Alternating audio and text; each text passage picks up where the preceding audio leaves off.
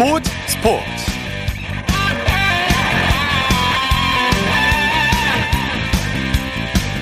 여러분 안녕하십니까? 아나운서 이창진입니다. 내일은 류현진이 나오는 날이다. 이제 믿을 것은 에이스 류현진뿐이다. 토론토 공식 SNS에 올라온 글인데요. 그만큼 류현진 선수에 대한 팬들의 기대가 크고 팀의 신뢰가 깊은데요. 류현진 선수가 내일 오전 필라델피아의 경기에 선발 등판합니다 토론토는 류현진 선수가 시즌 4승을 거둔 지난 14일 매치전에서 승리했지만 이후 치른 경기에서 모두 패했는데요. 토론토가 포스트 시즌 진출을 하루빨리 확정짓기 위해서는 연패 탈출이 절실합니다. 1선발 류현진 선수의 어깨가 더 무거워진 상황인데요. 류현진 선수가 5연패의 고리를 끊을 수 있을지 잠시 후 야구 전문 기자와 자세히 들여다보겠습니다. 토요일 스포츠 버스 먼저 축구 소식으로 시작합니다. 베스트 11의 손병화 기자와 함께합니다. 안녕하세요. 네, 안녕하세요. 정기 라운드 최종전을 앞두고 있는 K리그 1 6경기가 내일 동시에 킥오프하죠? 네. 예년에 비해 11라운드가 축소된 22라운드로 정규 라운드를 소화하는 프로축구 1부 리그 K리그 1이 일요일인 내일 오후 3시 12개 팀이 6경기를 동시에 시작합니다. 네. 먼저 포항 스틸야드에서는 포항과 상주가 경기하고요. 전주 월드컵 경기장에서는 전북과 부산이 대결합니다. 탄천 종합운동장에서는 성남과 광주, 서울 월드컵 경기장에서는 서울과 대구가 일전을 치릅니다. 인천 축구 전용구장에서는 인천과 울산, 마지막으로 강릉 종합운동장에서는 강원, 강원 과 수원이 마지막 대결을 벌입니다. 네. 내일 경기 후에 파이널 라운드 A와 B로 나뉘는데 모든 경기가 정말 중요하죠. 맞습니다. K리그 1은 정규 라운드 후 상위 6팀이 모인 파이널 라운드 A 그리고 하위 6팀으로 묶인 파이널 라운드 B로 나눠져서 팀당 5경기씩을 더 치른 뒤 시즌 최종 순위를 결정합니다. 네. 파이널 라운드 A에 오르는 것은 상위 그룹에 속한다는 자존심 외에도 이 강등권에서 완벽하게 탈출한다는 의미가 있는데요. 따라서 파이널 라운드 A와 B 경계선에 있는 팀들은 내일 정말 사활을 걸어야 합니다. 현재 5위 대구까지는 파이널 라운드 A 진출을 확정한 상태입니다. 경계선에 있는 팀들은 현재 6위 강원, 7위 서울, 8위 광주, 9위 성남 등입니다. 이들은 내일 경기 결과에 따라 순위가 6위에서 9위까지 요동칠 수 있기 때문에 모두 필승을 각오하고 있습니다. 네. 지난해에 이어서 우승을 다투고 있는 울산과 전북도 내일 경기가 중요하죠. 네. 현재 1위 울산은 승점 47점, 2위 전북은 승점 45점으로 두 팀과의 승점 차이 불과 2점입니다. 예. 울산은 그간 더 멀리 도망갈 수 있는 기회가 많았지만 그러지 못했고요. 결국 지난 맞대결에서 전북에 패하면서 승점 2점 차이로 쫓기는 신세가 됐습니다. 네네. 울산은 내일 인천, 전북은 부산 상대하는데요. 내일 경기 결과에 따라 1위가 바뀔 수도 있기 때문에 그렇죠. 두팀 모두 승리를 위해 총력전을 준비하고 있습니다. 네, 그리고 두 팀 파이널 라운드 A에서 또 한 차례 맞대결이 기다리고 있기 때문에 올 시즌 우승팀을 가르는 일도 두 팀의 시즌 마지막 대결에서 갈릴 공산이 상당히 높아지고 있습니다. 그럴 가능성이 높겠죠. 네네. 비록 우승 경쟁은 아니지만 강등을 피하기 위한 두 팀도 정말 중요한 경기를 앞두고 있어요. 네, 그렇습니다. 11위 수원 그리고 12위 인천 얘기입니다. 21라운드까지 끝난 현재 수원과 인천은 승점 18점으로 11위와 12위에 처져 있습니다. 수원이 인천보다 3골을 많이 넣어서 다득점에서 앞서 11위에 있지만 승점 어느새 두 팀이 같아졌습니다. 네. 수원 내일 강릉 원정 경기를 떠나 강원과 경기하고요. 인천은 홈에서 선두 울산을 상대하는데요. 어느 팀이 더 절박한가에 따라 내일 경기 결과가 결정될 전망입니다. 올 시즌은 군팀인 상주가 무조건 2부 리그로 내려가고요. 꼴찌를 차지한 팀도 승강 플레이오프 없이 direct로 강등되는데요. 때문에 12위에서 벗어나기 위해 위한 수원과 인천은 내일 경기는 물론이고 마지막까지 정말 최선을 다해야 할 것으로 보입니다. 예. 여기 현재 10위 부산도 승점이 21점으로 강등권 팀들과 3점밖에 차이가 나지 않기 때문에 강등권 탈출 전쟁도 그 어느 때보다 치열하게 전개될 것 같습니다. 네. 오늘은 K리그 2 경기들만 열렸죠. 결과 정리해 볼까요? 네. 2부 리그인 K리그 2 오늘 총 4경기가 열렸습니다. 먼저 오늘 오후 4시 부천 종합운동장에서 열린 경기에서는 원정팀 제주가 홈팀 부천을 2대 0으로 제압하며 리그 선두 자리를 굳게 지켰습니다. 같은 시각 대전 월드컵 경기장에서는 후반 30분 이후에만 3골이 터졌는데요. 서울 이랜드가 대전을 2대 1로 제압하고 4위까지 진격했습니다. 오후 6시 30분에도 두 경기 열렸습니다. 창원 축구센터에서 열린 경기에서는 안산이 경남을 2대 1로 꺾었고요.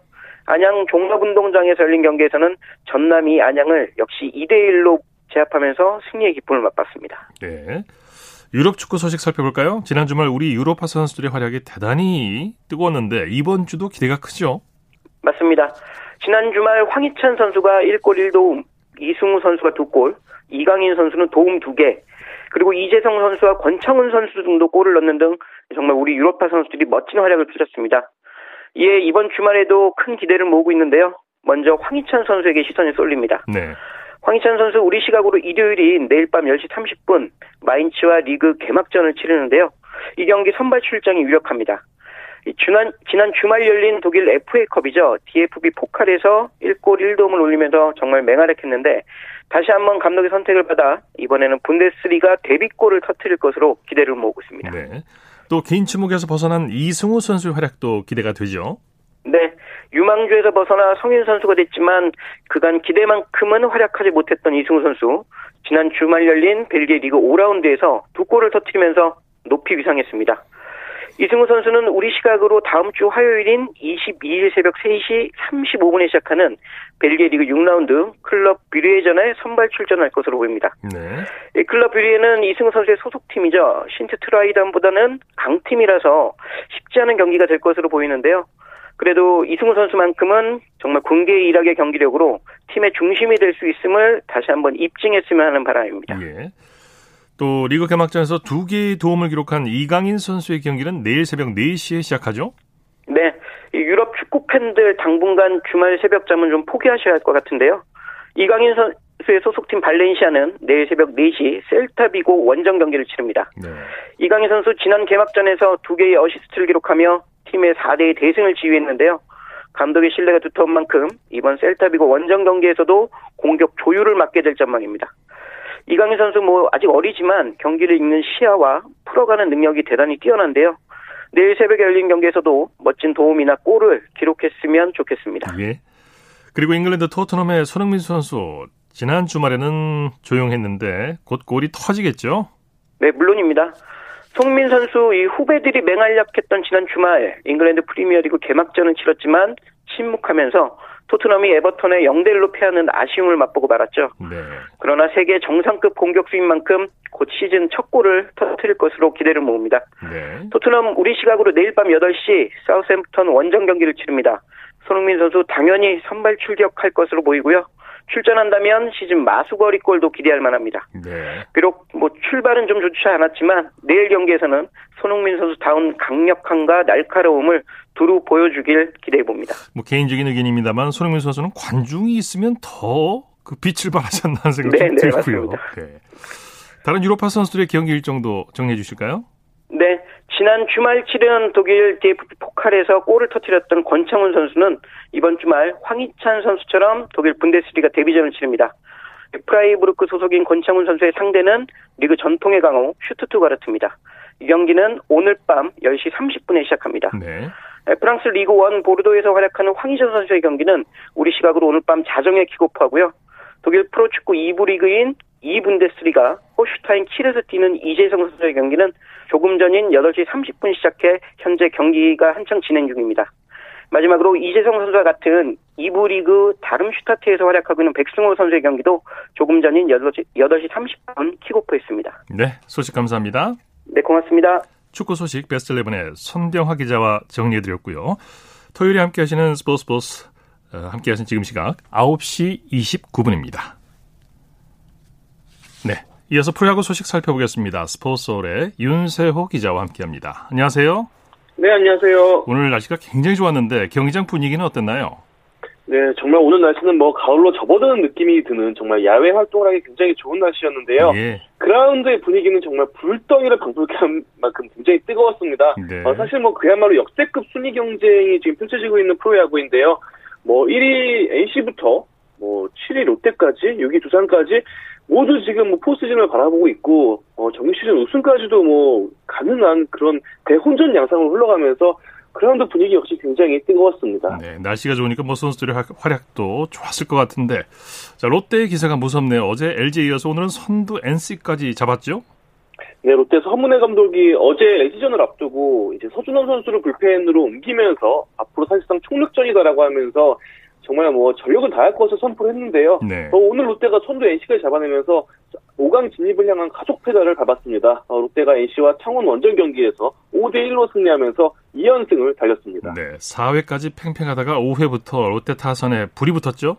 그렇습니다. 4회까지는 롯데가 1대 0으로 근소하게 앞서갔는데요. 5회에 롯데가 손아섭의 2루타, 전준우 선수의 트럼프, 이병규 선수의 또 2점 홈런까지 일제히 터지면서 순식간에 리드폭을 늘렸습니다. 네. 롯데 선발 박세웅 선수 제 몫을 다 해줬어요. 네, 오늘 박세웅 선수의 투구는 올 시즌 최고가 아니었나 싶은데요. 어, 정말 막강 화력을 자랑하는 NC를 상대로 어, 7이닝 동안 투구를 하면서 5안타밖에 안 맞았고요. 1볼넷 4탈삼진 무실점, 퀄스타트 플러스를 기록을 했습니다. 네. 그러면서 박세웅 선수는 올 시즌 8번째 승리를 따냈습니다. 네. 롯데 허문회 감독 승리 소감을 뭐라고 밝혔습니까? 네, 먼저 박세웅 선수를 칭찬을 했습니다. 선발 박세웅의 위력적인 피칭이 돋보였다. 그리고 타선에서는 전준우, 이병규의 홈런으로 승리를 가져올 수 있다, 있었다라고 평가를 했습니다. 네. KT는 SK를 꺾었네요. 지금 당장 가장 무서운 팀이 어디냐라고 물으면 저는 KT를 선택하지 않을까 싶습니다. 예. 그만큼 최근 KT가 무섭게 달리고 있는데요. 어, 오늘 SK와의 원정 경기에서 KT가 5대 0으로 승리하면서 공동 3위 자리를 유지했습니다. 네. 정규 시즌 우승도 지금 내심 바라볼 수 있는 KT입니다. 예. 오늘 수훈 선수 선발 배재성 선수라고 할 수 있겠죠? 그렇습니다. 오늘 KT 선발 투수 배재성 선수 오늘 5.1이닝 어, 동안 88구를 어, 던졌고요. 2피안타 4볼넷 1탈 3진 무실점으로 또 시즌 여덟 번째 승리를 거뒀습니다. 네. 어, KT의 무실점 승리를 이끈 배재성 선수입니다. 네. 타선에서는 황재균, 유한준 선수가 힘을 보탰죠. 네, KT 베테랑 선수들이 요즘 굉장히 좋은 활약을 보여주고 있습니다. 어, 이번 타자 3루수로 출장한 황재균 선수 오늘 3타수 2안타 2볼넷 2타점으로 활약을 했고요. 5번 지명타자로 출장한 유한준 선수도 3타수 1안타 1타점으로 좋은 모습을 보여줬습니다. 네, SK가 지긴 했지만 선발 리카르도 선수는 호투했어요. 네, 사실 뭐 올해 SK가 부진한 가장 큰 원인 중 또 한 명이 이 리카르도 핀토 선수의 부진인데요. 어, 그래도 최근 좀 좋은 모습을 계속 보여주고 있습니다. 오늘도 핀토 선수가 KT를 상대로 6이닝 1실점으로 올 시즌 한 경기 최다인 또 9탈삼진도 기록을 했거든요. 어, 많이 늦긴 했는데 그래도 막판에 좀 좋은 모습을 보여주는 핀토 선수입니다. 네. 자, 기아는 한화를 상대로 완승을 거뒀네요. 네, 기아가 한화와의 광주 홈경기에서 8대 0으로 승리하면서 3연승에 성공을 했고요. 그리고 마침내 또 5위 진입에 성공을 했습니다. 네, 기아 선발 브룩스 선수 에이스의 위력을 확실히 보여줬죠. 네, 에런 브룩스 선수가 무엇이 에이스인가, 어, 뭐가 에이스다운 투구인가를 오늘 또 보여줬습니다. 어, 7이닝 3피안타 9탈삼진 무실점으로 정말 뭐 엄청난 피칭을 보여줬고요. 예. 삼진쇼를 펼치면서 시즌 11번째 승리까지 올리며 정말 에이스의 괴력을 과시했습니다. 네. 6회가 비기닝이라고 할 수 있겠죠? 그렇습니다. 5회까지 기아가 2대 0으로 리드하고 있었는데요. 6회말 말루에서 어, 찬스를 확실히 살렸습니다. 유민상 선수의 모에 맞는 볼을 시작으로 김태진 선수, 한스틱 선수가 적시타를 쳤고요. 박찬호 선수까지 희생 플레이 치면서 7대 0을 만들면서 기아가 승기를 잡았습니다. 네. 하나는 선수들의 빈자리가 유난히 크게 느껴진 경기였어요. 아무래도 하나는 현재 부상으로 빠진 선수들이 많은데 이 선수들이 사실 그 코로나19 사태로 인해서 재활을 제대로 하지 못했어요. 재활이랑 훈련을 이군 제대로 하지 못하면서 이군이 완전 마비가 됐기 때문에 그래서 네. 복귀 시험도 늦어지고 말았는데요. 어, 그러면서 지금 사실 선수층이 굉장히 얇은 상황입니다. 어, 하나 최원호 감독 대행도 김태균 선수처럼 정말 팀의 중심을 잡은 선수의 빈자리가 굉장히 크다고 얘기를 하고 있는데요. 어, 하나는 뭐 팀 성적도 안 좋긴 한데 여러모로 또 악재까지 겹쳐버린 올 시즌이 되고 있습니다. 네. 키움은 삼성에게 진땀승을 거뒀네요. 그렇습니다. 키움이 대구에서 열린 삼성과의 원정 경기에서 8대 7로 진땀승을 거뒀습니다. 사실 뭐 그냥 무난히 낙승을 거두는 게 아닌가 싶은데 삼성이 마지막까지 추격을 했거든요. 뭐 어쨌든 키움이 승리를 하면서 4연승을 질주했고요. 선두 NC와 한 경기 차이로 또 격차를 좁혔습니다. 네. 키움 선발 이승후 선수가 호투했죠? 네, 오늘 이승우 선수 6이닝 5피안타, 1볼넷 3탈삼진 3실점 2자책으로 시즌 다섯 번째 승을 거뒀습니다. 이승우 선수가 사실 후반기에 굉장히 좋거든요. 어, 지금 이승우 선수가 이런 모습을 꾸준히 이어가는 게 키움으로서는 굉장히 고무적인 현상이라고 볼 수 있을 것 같습니다. 예. 이정후 선수 오늘도 펄펄 날았는데 의미 있는 기록까지 세웠어요. 네, 이정우 선수 오늘도 역시 4번 타자를 출장을 했고요. 4타수 3안타 3타점으로 어, 역대 9번째 4년 연속 150안타 이상을 쳤습니다. 근데 이정우 선수가 프로 데뷔부터 150안타 이상을 쳤어요. 그러면서 뭐 사실상 지금 프로 입단하고 매년 150안타 이상을 치고 있는데요. 뭐 이정우 선수 해외 진출을 하지 않는다면 어, 우리나라에서 유일하게 3천 안타까지 칠 수 있는 타자가 아닐까 이렇게 예상을 해봅니다. 네. 삼성에서도 기록이 나왔는데 팀 패배로 빛을 발했어요. 그렇습니다. 삼성은 박혜민 선수가 오늘 역대 일곱 번째 7년 연속 20도루 이상을 기록을 했고요. 이원석 선수도 어, 역대 75번째로 200개의 200루타를 또 달성을 했습니다. 네. 잠실에서는 LG와 두산의 잠실 더비가 펼쳐졌죠? 그렇습니다. 역시, 역시 뭐 혈투가 펼쳐진 LG와 두산의 잠실 경기였는데요. LG가 9대 6으로 두산을 꺾고 3위 자리를 사수했고요. 반면 두산은 정말 익숙하지 않은 순위죠. 6위로 내려가고 말았습니다. 네. LG가 오늘 안타가 많이 나왔죠?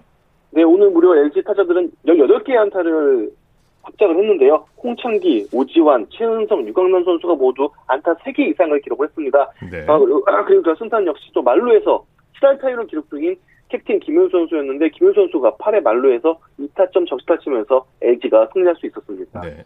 양팀 선발 투수가 다 4이닝 만에 강판을 당했죠.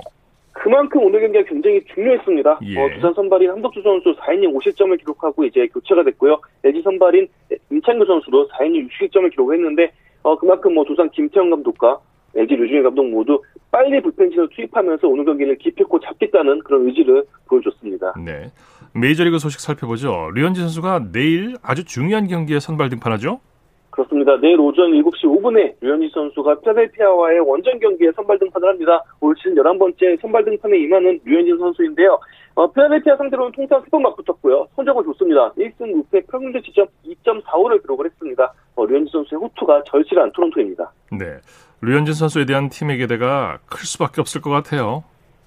그럴 수밖에 없는 게요. 어, 토론토의 최근 승리가 류현진 선수가 등판한 지난 뉴욕 매치전입니다. 예. 어, 매치전에서 7대 3으로 승리하고 나서 토론토가 이제 5연패에 빠졌거든요. 근데 이 5연패의 원인이 다 선발진 부진이 있었습니다. 네. 선발 투수들이 다 무너지고 말면서 지금 뭐 5연패에 빠져 있고 포스트시즌도 뭐 아직 가능성이 높긴 한데 좀 위험한 상황이거든요. 어, 류현 선수가 이 연패를 끊으면서 다시 토론토의 승리를 가져와야 네, 토론토가 분위기도 반전하고 기분 좋게 포스트시즌도 치를 수 있는 그런 상황입니다. 네. 필라델피아의 전력은 어느 정도입니까? 어, 필라델피아도 굉장히 지금 절박한 상황입니다. 어, 현재 시즌 전적이 26승 25패로 포스트시즌을 위해서 뭐 안간힘을 쓰고 있는 필라델피아인데요. 아무래도 내일 경기 하이라이트는 류현진 선수와 필라델피아를 대표한 타자인 어, 브라이스 하퍼 선수의 맞대결이 아닐까 싶습니다. 네. 어, 3억 달러의 사나이인 브라이, 브라이스 하퍼인데 하퍼 선수가 올해도 홈런 11개를 터뜨리면서 강타자의 면모를 이어가, 이어가고 있거든요. 네. 어, 메이저리그에서 가장 정교한 투수인 류현진 선수가, 선수와 파워히터 하퍼 선수의 대결이 내일 가장 큰 볼거리가 아닐까 싶습니다. 네. 또 요즘 엄청난 활약을 펼치고 있는 김광현 선수도 내일 선발 등판하죠? 그렇습니다. 네, 뭐 코리안 데이라고 해도 과언이 아닌데요. 네. 김광현 선수가 내일 오전 8시 5분 피츠버그와의 경기에 선발 등판을 합니다. 어, 김광현 선수와 세인트루이스 또한 포스트시즌 진출에서는 정말 뭐 매경기의 결승적인 상황인데요. 어, 일단 뭐 피, 세인트루이스가 오늘 피츠버그와의 더블헤더를 다 잡으면서 포스트시즌 진출 가능성을 좀 높였습니다. 어, 내일 김광현 선수까지 호투해가지고 승리한다면은 어, 김광현 선수의 포스트시즌 선발 등판도 우리가 볼 수 있지 않을까 이렇게 예상을 해봅니다. 네. 김광현 선수 눈부신 성적을 거두고 있는데 이런 추세로만 간다면 대기록도 세울 수 있지 않을까요? 사실 좀 말이 안 되는 기록을 세우고 있습니다. 예. 어, 김광현 선수가 선발 투수로 나선 다섯 경기에서 평균 자책점이 0.33이에요. 네, 무슨 꿈의 숫자 같은 기록을 세우고 있는데 어, 이게 메이저리그가 어, 1913년도부터 이제 평균 자책점을 계산했다고 합니다. 네. 어, 역대 2위 기록인데 1위는 LA 다저스의 전설이죠. 페르난도 발렌수엘라 선수가 1981년도에 어, 선발 등판한 다섯 경기에서 평균 자체점 0.20을 기록했다고 합니다. 네. 어, 김광현 선수가 그 뒤에 기록을 지금 잇고 있는데 네. 김광현 선수가 앞으로 두 경기 정도 선발 등판이 남았거든요. 만약에 두 경기 다 무실점 피칭을 한다면 네, 정말 뭐 메이저리그 140년도 역사를 새롭게 쓸 수도 새로 있습니다. 세우는 거죠? 그렇게 되는 거죠. 네. 네네. 미국 현지에서도 김광현 선수에 대한 분석이 나오고 있다고요? 뭐 정말 놀라운 성적을 거두고 있는 만큼 미국 주요 매, 매체들이 김광현 선수의 투구를 분석을 하고 있어요. 어, 가장 눈여겨보고 있는 부분은 김광현 선수가 위기에서 대처하는 능력입니다. 어, 실점 위기에서 김광현 선수가 어떻게 이걸 돌파하는지 미국 매체들이 주목을 하고 있는데 역시 뭐 비결은 빠른 템포의 투구 그리고 정확한 제구력으로 분석을 하고 있습니다. 네. 어, 지금 뭐 평균점이 올라갈 확률은 어, 가능성은 좀 높다고 보지만 미국 매체들이 그래도 뛰어난 기량을 선보이고 있다면서 김광현 선수의 메이저리그 연착륙을 주목을 하고 있습니다. 네, 소식 감사합니다. 네, 감사합니다. 야구 소식 스포츠홀의 윤세호 기자였습니다.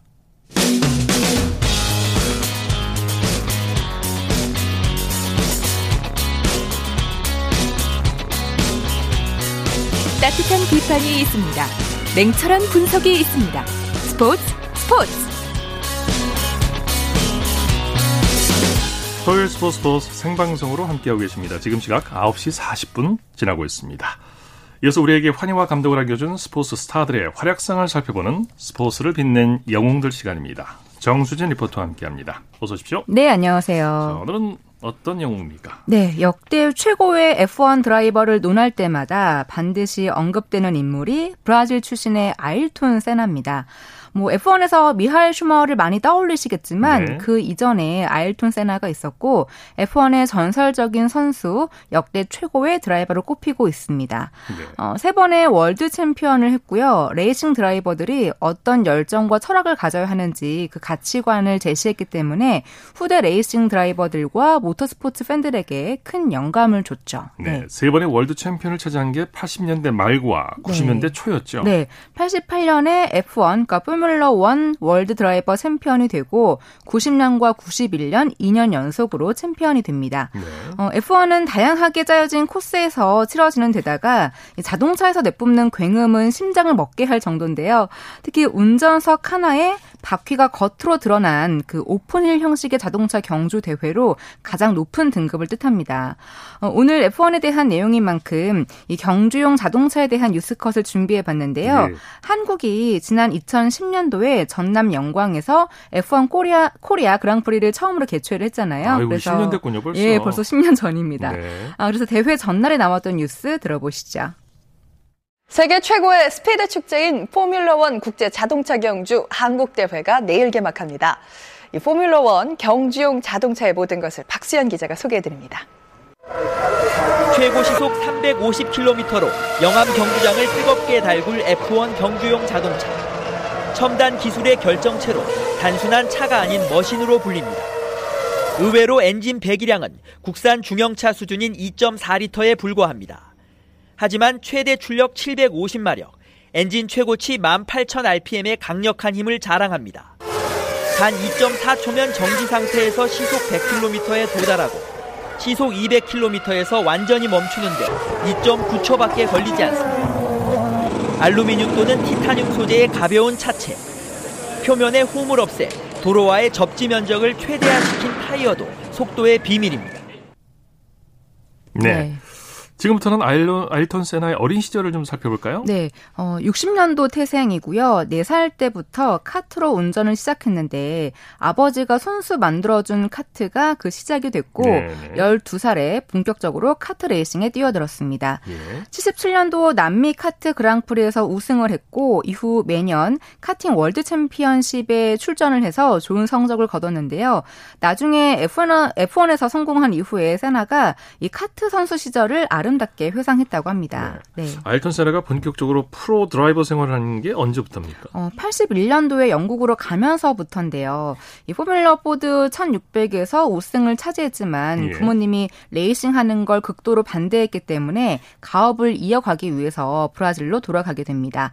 그런데 포뮬러 포드 2000팀의 스카우트가 돼서 다시 영국으로 갔고요. 드디어 84년도에 어, 톨맨 팀과 계약을 하면서 모터스포츠의 정점이라고 할수 있는 F1에 입성을 하게 되죠. 네. 특히 그 데뷔 첫 해에 F1 팬들이 세나를 주목한 일이 있었는데요. 모나코전에서 비가 많이 내렸기 때문에 모든 출전자들이 힘든 경기를 펼쳤는데 세나가 13번째 그리드로 출발을 했지만 어, 32번째 랩에서 선두인 알랭 프로스트를 추월을 하게 됩니다. 네. 하지만 폭우로 인해서 안전 문제로 레이스가 중단이 됐고 31번째 랩의 성적으로 순위를 매겨서 최종 2위를 하게 되는데요. 네. 세나가 그때부터 빗길의 스페셜리스트로 불리기 시작을 해요. 이후 로터스 팀을 거쳐서 88년도에 팀을 맥라렌 맥라렌으로 옮겼고 이 세나의 주행은 불을 뿜기 시작합니다. 네. 88년부터 91년까지 64회 출전에 폴 포지션 44회 또 27번의 우승으로 수많은 팬들을 열광시키게 되죠. 네. 자, 많은 팬들이 아일톤 세나의 경기를 많이 보기를 기대했을 텐데 네. 안타깝게도 사고로 유명을 달리했죠. 네, 그렇습니다. 어, 94 시즌의 제3라운드 산마리노 전이었는데요. 어, 스타트 라인에서 큰 사고가 나서 레이스가 중단이 됐다가 경주가 재개됐을 때 세나는 이 페이스를 빠르게 올리면서 비교적 쉬운 코스였던 탐부렐로 코너에 풀 스피드로 진입을 했지만 컨트롤을 잃고 콘크리트 벽에 시속 217km로 충돌을 하면서 머리에 심각한 부상을 입게 됩니다. 네. 뭐 헬기로 이제 이용해서 병원으로 이송이 됐지만 그날 오후 사망을 하게 되죠. 네. 네. 자, 그리고 세나는 트랙 위에서뿐만이 아니고 네. 트랙 밖에서 보여준 업적들도 참 많았죠. 아, 많습니다. 그 세나의 고국인 브라질이 경제 위기로 어려움을 겪고 있었는데요. 가난한 국민들을 위해서 물심양면으로 지원을 아끼지 않았었기 때문에 네. 큰 존경과 사랑을 받았습니다. 그렇기 때문에 세나의 장례식은 브라질 정부에 의해서 국장으로 3일간 치러졌고요. 300만 명의 인파가 세나의 마지막 길을 함께했습니다. 네. 어, 그리고 옛 동료이자 라이벌이었던 프로스트와 어, 데이먼 힐이 또 장례식에 참석하기도 했었어요. 네. 네. 알턴 세나 F1, F1 팬이라면 영원히 잊지 못할 이름이고 네. 또 가슴을 설레게 하는 F1의 전설이라고 할 수 있겠죠. 그렇죠. 지난해에는 아일톤 세나의 이름을 딴 슈퍼 카가 50만 개 블록으로 실물 크기로 재현이 되기도 했습니다. 뭐 달릴 수 없는 게 아쉽긴 했지만 크기뿐만이 아니라 문이 열리는 모습까지도 실제와 똑같이 재현하려고 했는데요. 이걸 만드는데 총 4,900시간이 넘게 걸렸다고 하고요. 조립 전문가 10명의 팀을 이뤄서 매일 교대 근무를 했다고 합니다. 네, 관련 뉴스 컷 들어보시죠. 전설적인 카레이서 아일톤 세나의 이름을 딴 최고급 슈퍼카 모델이 실물 크기의 블록 장난감 모형으로 재현됐습니다. 좌석 시트와 페달 같은 일부 부품을 제외하고 50만 개나 되는 장난감 블록으로 제작됐는데요. 작품을 완성하는 데만 2,700시간이 넘게 걸렸고 블록 조립 전문가 30명이 매일 투입됐습니다. 크기뿐만이 아니라 조명과 문이 열리는 모습까지 실제와 똑같이 재현하기 위해서 디자인에도 공을 들였는데요. 오는 여름 세계적인 자동차 축제 영국 굿우드 페스티벌에서 공식 공개될 예정이라고 하니까 기대가 됩니다. 지금까지 디지털 공장이었습니다. 네. 이제는 네. 네, 사후에는 또 아일톤 세나 재단이 창립이 되면서 브라질 아이들의 복지에도 힘쓰고 있다고 합니다. 네. 네. 스포츠 예능 영웅들 정수진 리포터와 함께했습니다. 수고했습니다. 네, 고맙습니다. 쳤다 하면 홈런이고 슛 골이고 각본 없는 한편의 드라마 그것이 바로 그것이 바로 손에 우승 트로피 목에 걸린 그 배달 너와 내가 하나 되는 그것이 바로 그것이 바로 그것이 바로 꿈꾸던 스포츠 꿈꾸던 스포츠 꿈꾸던 스포츠 생방송으로 보내드리고 있는 스포츠 스포츠 함께하고 계신 지금 시각 9시 47분 지나고 있습니다. 이어서 한 주간의 해외 스포츠 소식 정리합니다. 월드 스포츠 연합뉴스 영문뉴스부의 유지호 기자와 함께합니다. 안녕하세요. 네, 안녕하십니까. 육상 남자 장대 높이 뛰기에서 26년 만에 세계 기록이 다시 나왔어요. 네, 그렇습니다. 스웨덴 출신의 아르망 듀프랑티스가 지난 18일 어, 로마에서 열린 다이아몬드 리그 남자 장대 높이 뛰기 결선에서 6m 15를 넘었습니다. 예. 어, 세르게이 부프카가 지난 1994년에 작성한 종전 기록 6m 14를 1cm 넘은 신기록인데요. 예. 어, 이날 전까지 부프카가 실외 경기 세계 1위에서 8위 기록을 독식하고 있었습니다. 두플랑티스는 총 13번 6m 15를 시도했지만 계속 실패했고요. 사실 이날도 첫 번째 시기에서는 넘지 못했습니다. 어, 이번 기록으로 실내 경기 세계 기록과 어, 실외 세계 실외 경기 세계 기록을 모두 보유하게 된 듀플란티스인데요. 예. 이 선수는 아버지가 미국 장대 높이뛰기 선수였고요. 어머니는 스웨덴 출신 배구 민 육상 7종 경기 아, 선수 그렇군요. 출신이었습니다. 네, 그리고 또 형인 안드레아스도 현재 장대 높이뛰기 선수로 활동 중인데요. 어, 이 듀프란티스는 6m 05로 주니어 세계 신기록, 신기록도 한번 세웠었고요. 올해 초에는 어, 실내 세계 기록을 갈아치운 바 있습니다. 네. 토마스 바흐 IOC 위원장이 10월 중에 스가 신임 일본 총리와 만나길 바란다는 얘기가 있네요. 네, 그렇습니다. 지난 17일 일본 교도통신 보도에 따르면 이 바흐 위원장이 10월 말 일본을 방문해서 스가 총리와 회동을 희망한다고 합니다. 네. 이 통신은 모시, 아, 모리 요시로 도쿄올림픽 조직위원장의 말을 인용해서 스가 총리와 바흐 위원장이 이르면 23일 전화 통화를 해 내년으로 미뤄진 도쿄올림픽 준비 등을 논의할 것이라고 소개했는데요. 네. 어, 바흐 위원장은 앞서 스가 총리의 취임을 축하하는 성명도 발표했고요. 안전하고 성공적인 도쿄올림픽을 약속한 스가 총리에게 감사의 뜻을 건넸습니다. 어, 코로나19 사태로 도쿄올림픽이 1년 연기돼서 막대한 추가 비용이 발생함에 따라 이 IOC와 도쿄 조직위가 어, 내년 대회는 간소하게 치르기로 하고 이달 말 이와 관련된 세부 내용 합의 도출을 목표로 삼고 있습니다. 네. 올해 US 오픈 테니스 여자 단식 우승자인 오사카 나오미가 다음 메이저 대회인 프랑스 오픈에는 불참한다고 하죠. 네, 오사카가 지난 18일 자신의 소셜미디어를 통해서 어, 왼쪽 햄스트링 부상으로 이달 27일 시작하는 프랑스 오픈에는 출전하지 못하게 됐다고 네. 발표했습니다. 어, 지난 8월 같은 부위 부상으로 웨스턴 앤 서던 오픈 결승에서도 기권한 바 있는데요. 어, US 오픈 때는 이 왼쪽 다리에 테이핑을 하고 경기에 출전해 우승까지 했습니다. 이로써 올해 프랑스 오픈에는 여, 자 세계 랭킹 1위 애슐리 바티와 또 3위인 오사카 선수 모두 불참하는데요. 오사카는 4대 메이저 대회 가운데 하드코트에서 열리는 호주 오픈과 US 오픈에서는 우승을 한 적이 있지만 이 클레이 코트 대회인 프랑스 오픈에서는 3회전 진출이 최고 성적입니다. 네. 이번 프랑스 오픈 기간에는 하루 5천 명의 관중 입장이 허용된다고 하죠. 네, 프랑스 테니스 협회가 지난 18일 경찰 및 보건 당국의 결정에 따라 올해 대회는 하루 5천 명 관중 입장을 허용하게 됐다고 발표했는데요. 예. 어, 원래 이번 대회 하루 11,500명의 관중을 받을 계획이었습니다. 하지만 최근 유럽에서 코로나19 감염이 확산돼서 기존 계획의 절반 이하로 수정이 됐고요. 이 프랑스 오픈 기간 메인 코트 세 곳은 각각 15,500명과 1,100명, 5,000명을 수용할 수가 있습니다. 예. 한편 이 바로 직전 메이저 대회 US 오픈은 미국 뉴욕에서 무관중 경기로 진행됐었습니다. 예. 라민 디아크 전 국제육상경기연맹 회장이 뇌물수수 등의 혐의로 징역 4년형을 선고받았네요.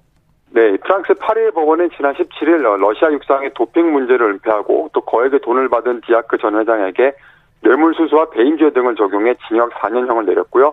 벌금 50만 유로, 우리 돈 약 6억 9천만 원을 부과했습니다. 올해 87살인 디아크의 나이를, 나이를 고려해서 징역 4년 중에 2년은 집행유예 처분을 내렸는데요. 네. 어, 디아크 전 회장은 2015년 파리의 자택에서 가택연금, 15년부터 가택연금 중인데요.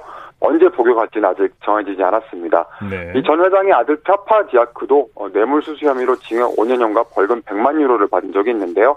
어, 뇌물수수 혐의 때문에 공식 명칭까지 바꾼 이 세계육상연맹은 지난 5년 동안 철저한 수사를 한 프랑스 검찰과 또 강단 있는 결정을 내린 파리 법원에 감사의 뜻을 표했고요. 재발 방지 노력에 최선을 다하겠다고 했습니다. 네. 디아크 전 회장은 99년부터 2015년까지 육상연맹을 이끌었는데요. 이 기간 러시아 측과 도핑 테스트와 관련해 부적절한 거래를 한 것으로 알려졌고요. 또 도쿄올림픽 유치원회로부터 뇌물을 받았다는 의혹도 받고 있습니다. 네. 소식 감사합니다. 네, 감사합니다. 월드스포츠 이남뉴스 영문뉴스부의 유지호 기자였고요. 이어서 우리나라 스포츠 각 종목의 발전 과정을 살펴보는 스포츠 기록실 시간입니다. 라디오 한국 스포츠 100년사 중에서 한국 스포츠의 부활기를 살펴보고 있는데요. 스포츠 평론가 신명철 씨와 함께합니다. 안녕하세요. 네, 안녕하십니까. 자, 멜버른 올림픽 복싱 벤턴급 결승에서 송순천 선수와 결은 볼프강 베렌트가 독일 단일팀으로 출전한 선수였다고요? 네, 지난 시간에도 설명해 드렸듯이 동독과 서독은 1956년 멜버른 대회부터 1960년 로마 대회에 이어서 1964년 도쿄 대회까지 단일팀을 꾸려서 출전을 했습니다. 네. 네, 같은 기간 겨울철 올림픽에도 동서독 단일팀을 출전했고요. 그런데 베렌트는 말씀하신 대로 동독 선수인데 독일 단일팀으로 출전을 했습니다. 네. 동독과 서독은 이후 올림픽에 독자적으로 나서게 되는데 중년 이상 스포츠 팬들은 1988년 서울올림픽 개회식 때 동독과 서독이 각각 입장했던 장면 아마 기억들 하실 것 같고요. 예, 동독과 서독은 1992년 동하계 올림픽부터 통일 독일로 출전하고 있는데요. 이 사례를 하나 말씀드리면 이 피겨 스케이팅 팬들이 잘 아시는 카타리나 비트라는 선수 있지 않습니까? 예, 예. 네, 1984년 사라예보 그리고 1988년 캘거리 겨울철 올림픽에 이때는 동독 선수로 출전해서 2연속 금메달을 차지했거든요. 네. 그리고 이어서 1994년 릴레함메르 동계올림픽에는 통일 독일 선수로 나서서 7위를 했습니다. 예. 빙판을 떠났다가 올림픽에 나서기 위해 일시 복귀했던 카타리나 비트 이때 나이는 서른이었으니까 올림픽 출전이 실제 뭐 메달보다는 더 큰 목표였을 것 같습니다. 네, 네. 베렌트와 송순천의 인연은 멜버른 대회 이후에도 이어진다면서요. 당시 국제 정세를 보면 쉽지 않은 일이었을 텐데요. 네, 그랬었겠죠. 네, 베렌트는 올림픽이 끝나고 귀국한 뒤에도 두고두고 한국의 송순천을 잊을 수가 없었어요. 그 편파판 적이 있었지 않습니까? 네. 네. 7년이 지난 1963년 베렌트는 서독에 살고 있는 친구를 거쳐서 우리나라 대한체육회로 송순철에게 편지를 보냈어요. 네. 베렌트는 편지에서 그날의 결승전 그리고 당신을 잊을 수가 없다. 그때 게임은 당신이 이긴 것이었다. 네. 서독의 친구를 통해서 당신이 최근 결혼했다는 소식을 들었는데 미리 알았더라면 선물이라도 보냈을 텐데 하면서 이렇게 얘기를 했고요. 그리고 또 이어서 1964년 도쿄올림픽에서 꼭 만나고 싶다. 이렇게 편지를 통해서 간절한 마음을 전했어요. 예, 예. 우승자인 베렌트 자신이 송수천의 승리를 인정했을 정도였으니까 송순천이 금메달을 놓친 것은 편파적 판정 때문이었다는 것을 우리가 알 수 있겠고요. 네. 그런데 도쿄올림픽 벤턴급에는 우리나라는 정신조 선수, 뭐 스포츠팬 여러분들 기억하실 텐데 이제 은메달 따게 되고요. 네. 그리고 독일 단일팀은 라이너 포소라는 선수가 출전하게 돼서 송순천과 베런트의 대회는 이루어지지 않았습니다. 네네. 사실 그 편파 판정이 근래에도 있었어요. 김연아 선수도 그 동계올림픽 때 그중 석연찮은 판정 때문에 메달을 놓친 적이 있었고요. 맞습니다. 자, 역도에서는 런던 올림픽 이후 세계 대회 연속 동메달이 나왔죠. 그렇습니다. 라이트급의 김창희가 동메달 차지했는데 김창희는 1948년 런던 올림픽 때 6위, 그리고 4년 뒤인 1950년 헬싱키 올림픽 때 4위를 한 데 이어서 세 번째 나선 올림픽에서 드디어 메달의 꿈을 이뤘습니다. 예. 그런데 그때 김창희의 나이가 만 35살인데 우리나라 36살이니까 어, 요즘 기준으로도 이건 참 노장인데 대단한 일이죠. 네, 그렇습니다. 그 나이에 올림픽 메달리스트가 된 것입니다. 그런데 당시 그 김창희 선수가 경기가 끝난 뒤 얘기를 들어보면 이 올림픽 선수촌의 식사가 좋아서 멜번에 도착한 뒤 나이 갈수록 체력이 늘어나는 느낌이었다 이렇게 얘기를 하고 있어요. 그러니까 예. 한국 전쟁으로 당시에는 거의 모든 선수들이 충분한 영양 섭취를 못한 상태에서 올림픽에 출전했다는 사실을 알 수 있고요. 요즘 정말 우리나라 선수들 진짜 선전에서 정말 아주 100점 만점의 영양 섭취를 하고 네. 각종 국제대회에 출전하고 있습니다. 네. 마라톤에서는 또다시 아쉬운 4위를 했죠. 네, 이창훈이 마라톤에서 2시간 28분 45초로 4위를 기록했습니다. 예. 1952년 어, 헬싱키 올림픽에서 4위를 차지한 최윤칠에 이어 우리나라 마라톤은 올림픽에서 2회 연속 4위를 한 것입니다. 그런데 네. 참 아쉬운 그런 내용이 이때 1940년대 후반 1950년대 때까지 있었는데요. 네. 이창호는 37km 지점에서 헬싱키 올림픽 우승자인 에밀 자토팩을 제치고 있는 힘을 다해서 달렸지만 네. 3위인 핀란드의 카보넨이 기록한 2시간 27분 47초보다 58초가 늦어서 메달을 놓쳤습니다. 네. 말씀 잘 들었습니다. 네, 고맙습니다. 스포츠 기록실 스포츠 평론가 신명철 씨와 함께했습니다. 스포츠 스포츠 오늘 준비한 소식은 여기까지고요. 내일도 풍성한 스포츠 소식으로 찾아뵙겠습니다. 함께해 주신 여러분 고맙습니다. 지금까지 아나운서 이창진이었습니다. 스포츠 스포츠